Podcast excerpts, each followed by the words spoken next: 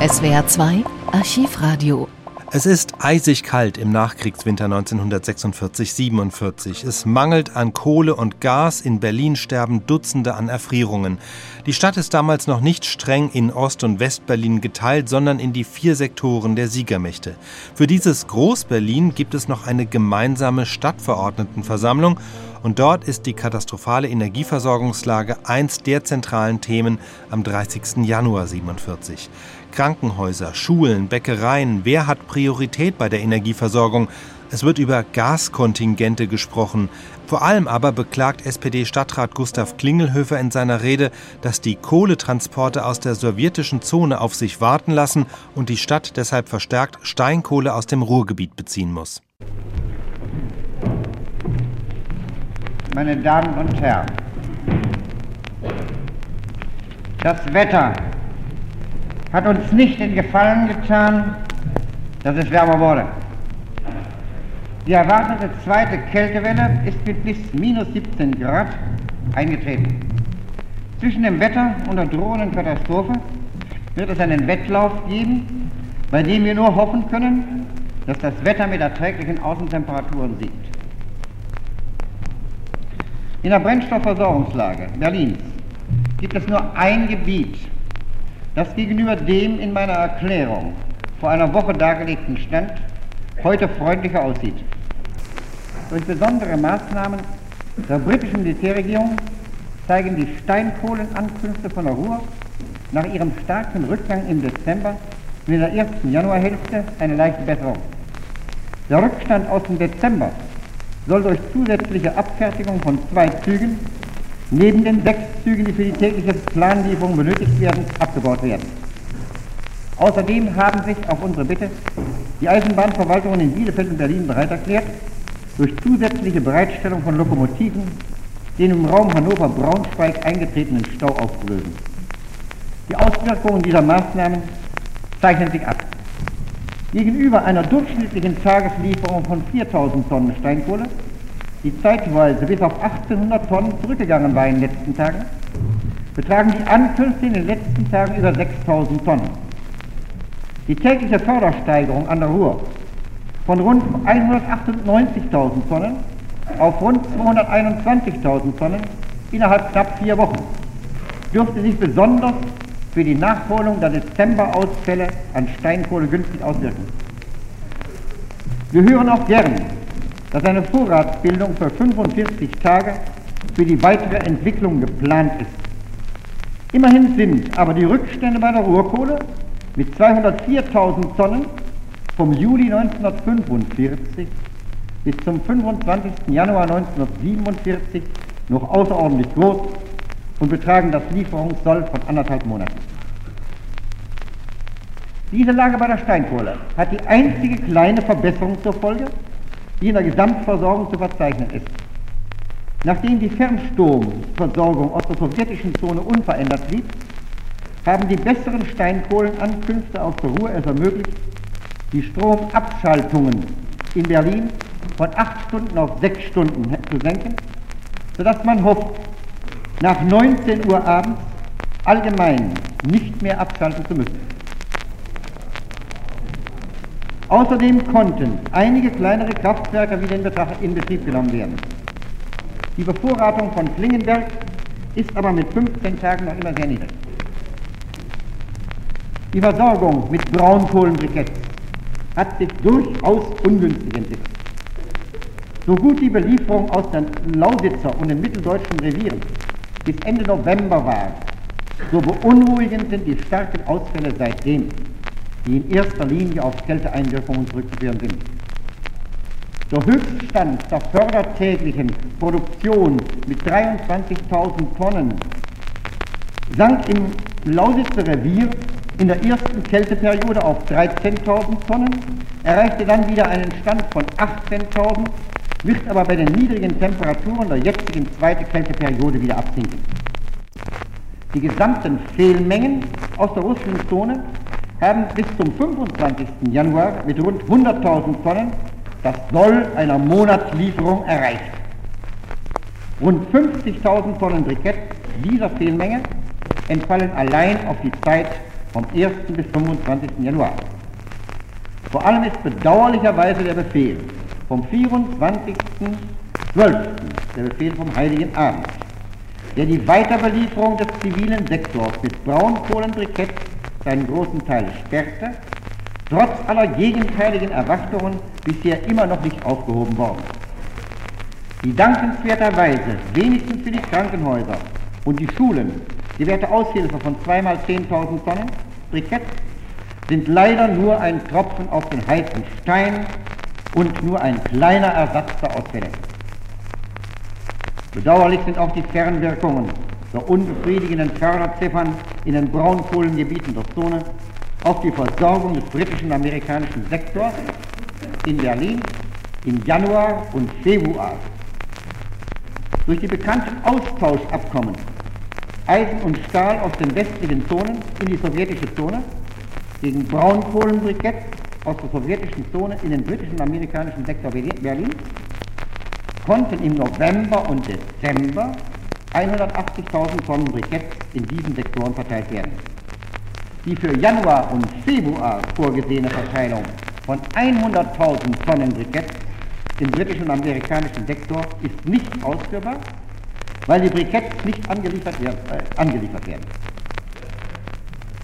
Gestern Abend habe ich selbst mit sowjetischen Stellen verhandelt. Es wurde erreicht, dass weitere 10.000 Tonnen für den dringendsten Bedarf der Krankenhäuser und Lebensmittelbetriebe geliefert werden. Außerdem sollen 50 Prozent statt bisher praktisch nur 33 Prozent des Plans für den zivilen Sektor freigemacht werden. Bei diesen in sehr konzilianter Weise geführten Verhandlungen wurde gesagt, dass an sich ausreichende Vorräte in den Fördergebieten vorhanden wären, dass nur die Züge nicht ankämen, um mehr Briketts abzufahren.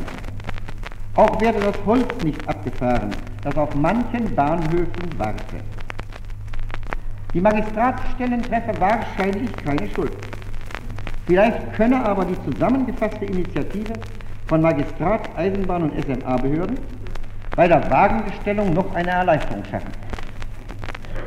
Während dieser Verhandlungen blieb mir aber unerklärlich, weshalb trotzdem der Befehl vom 24.12. gegeben wurde, der den zivilen Belieferungssektor im Ergebnis um zwei Drittel kürzte. Den Eisenbahnbehörden ist, wie heute früh festgestellt wurde, nichts davon bekannt, dass auf den Gruben mehr Briketts anfallen, als abgefahren werden. Eine völlig neue Sorge ist hinzugekommen. Sie betrifft die Belieferung mit Koks. Während der Monatsverbrauch mit etwa, etwa 45.000 Tonnen unverändert bleibt, stehen ab Februar nach dem Verbrauch der bisher vorhandenen Bestände nur noch die frischen Anfälle von etwa 18.000 Tonnen im Monat zur Verfügung. Wenn jetzt die Krankenhäuser, die Post und der Rundfunk noch beliefert werden, nicht aushilfsweise aber Briketts hinzukommen, werden durch den Koksmangel für Behörden, Gefängnisse, öffentliche Gebäude, Hochschulen, soweit Koks verbraucht wird, Zuteilungen an Koks nicht mehr erfolgen können. Im Ganzen ist trotz der Besserung bei Steinkohle eine weitere Verschlechterung der Kohlenversorgung festzustellen, während der Bedarf infolge der Kälte eher höher als niedriger ist. Etwas möchte ich über die Stilllegungen sagen. Bis zum 25. Januar waren 15% der Betriebe mit 21% der Belegschaften und 30% der Produktion völlig stillgelegt. Im sowjetischen Sektor betrifft es rund 11.000, im amerikanischen Sektor rund 8.000, im britischen Sektor mit den großen Hektarbetrieben rund 30.000 und im französischen Sektor rund 3.500 Beschäftigte. Sie sind arbeitslos geworden. Die tatsächlichen Zahlen dürften aber nicht unerheblich höher sein, weil die arbeitslos gewordenen sich zu einem großen Teil bei den Arbeitsämtern noch nicht gemeldet haben oder auch nicht melden wollen. Jedenfalls sind die großen Siemens-Betriebe offiziell am 6. Januar bereits geschlossen worden, Von den 22.000 Mann Belegschaft ist nur eine Notbelegschaft von 3.000 Mann noch beschäftigt. Bei der AEG sind am 28. Januar die Maschinenfabrik in der Brunnenstraße und die Turbinenfabrik in der Huttenstraße geschlossen worden. Die übrigen Betriebe der AEG stehen sämtlich vor der Schließung. In allen Sektoren hat die Schließung vor allem die großen Werke betroffen, soweit sie nicht für alle Behörden, für alliierte Behörden oder für Reparationslieferungen arbeiten. Die Wiedereröffnung der Schulen am 28. Januar äh, dieses Jahres war ein großes Wagnis. Etwa 15 Prozent der Schulen bleibt noch geschlossen. Die für die Schulen erforderlichen Koks- und Kohlenmengen gehen natürlich der allgemeinen Hausbrand- und Industrieversorgung verloren. Nun ein sehr ernstes Kapitel, das sind die Auswirkungen auf, Leben und Gesundheit der Bevölkerung. Sie sind außerordentlich ernst. Bis zum 15. Januar neuere Daten sind leider noch nicht vorhanden. Sind allein aus 17 Bezirken, die Bezirke Mitte, Neukölln und Köpenick fehlen noch, 55 Todesfälle durch Erfrieren gemeldet worden. In das Krankenhaus aufgenommen wurden wegen schwerer Erfrierungen in 14 Bezirken die 177 Personen.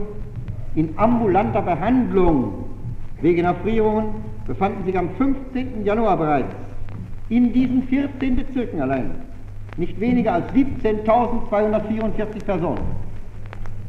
Es ist klar, dass diese Ziffern in den letzten Tagen noch bedeutend gestiegen sein müssen und bei andauernder kalten Wetterung weiter steigen werden. Wir hören ferner, dass gegenüber dem 28.12. bis zum 18.01. die Zahl der gemeldeten Tuberkulosefälle sich mehr als verdoppelt hat. Unvermeidlich ist es, dass Erkältungskrankheiten und Lungenentzündungen viel häufiger zum tödlichen Ausgang führen müssen, wenn eine Vorsorgung für geheizte Räume nicht möglich ist. Bei den sicher mehr als 20.000 Personen in ambulanter Behandlung handelt es sich fast ausnahmslos um Personen im arbeitsfähigen Alter, die sich der Erfrierungen bei der Arbeit oder auf dem langen und kalten Anmarschweg zur Arbeit geholt haben. Durch die Gesamtentwicklung der Brennstoffversorgung ist, das muss mit Nachdruck gesagt werden, die Katastrophengefahr nicht gebannt. Die Dinge sind so kritisch, dass man in der nächsten Zeit vielleicht wählen muss zwischen der Belieferung der Krankenhäuser und der Belieferung der Bäckereien und sonstiger Lebensmittelbetriebe. Mindestens in den Betrieben Kreuzberg, Mitte, Friedrichshain und Lichtenberg ist die Belieferung der Lebensmittelbetriebe für den ganzen Monat Februar nicht mehr sicher. Bei den Bäckereien muss ins Auge gefasst werden, dass das Backen in den wirtschaftlicheren Betrieben zusammengelegt und in unwirtschaftlichen Betrieben eingestellt wird. Ich habe von den 55 Menschen gesprochen, die in 17 Bezirken bis zum 15. Januar den Tod durch Erfrieren gefunden haben. Für alle 20 Bezirke und bis zum Ende dieses harten Winters werden es noch mehr Menschen sein, die in Berlin erfroren sind. Es gibt in Friedenszeiten gegen Regierende keinen schwereren Vorwurf als der Tod von Menschen durch Erfrieren. Die 55 Toten und jeder weitere Tote durch Erfrieren sind Tote zu viel. Ihr Tod ist eine Mahnung an alle, die in Berlin regiert haben, jetzt regieren und die über uns regieren. SWR 2 Archivradio. Viele weitere historische Tonaufnahmen gibt es, thematisch sortiert, unter archivradio.de.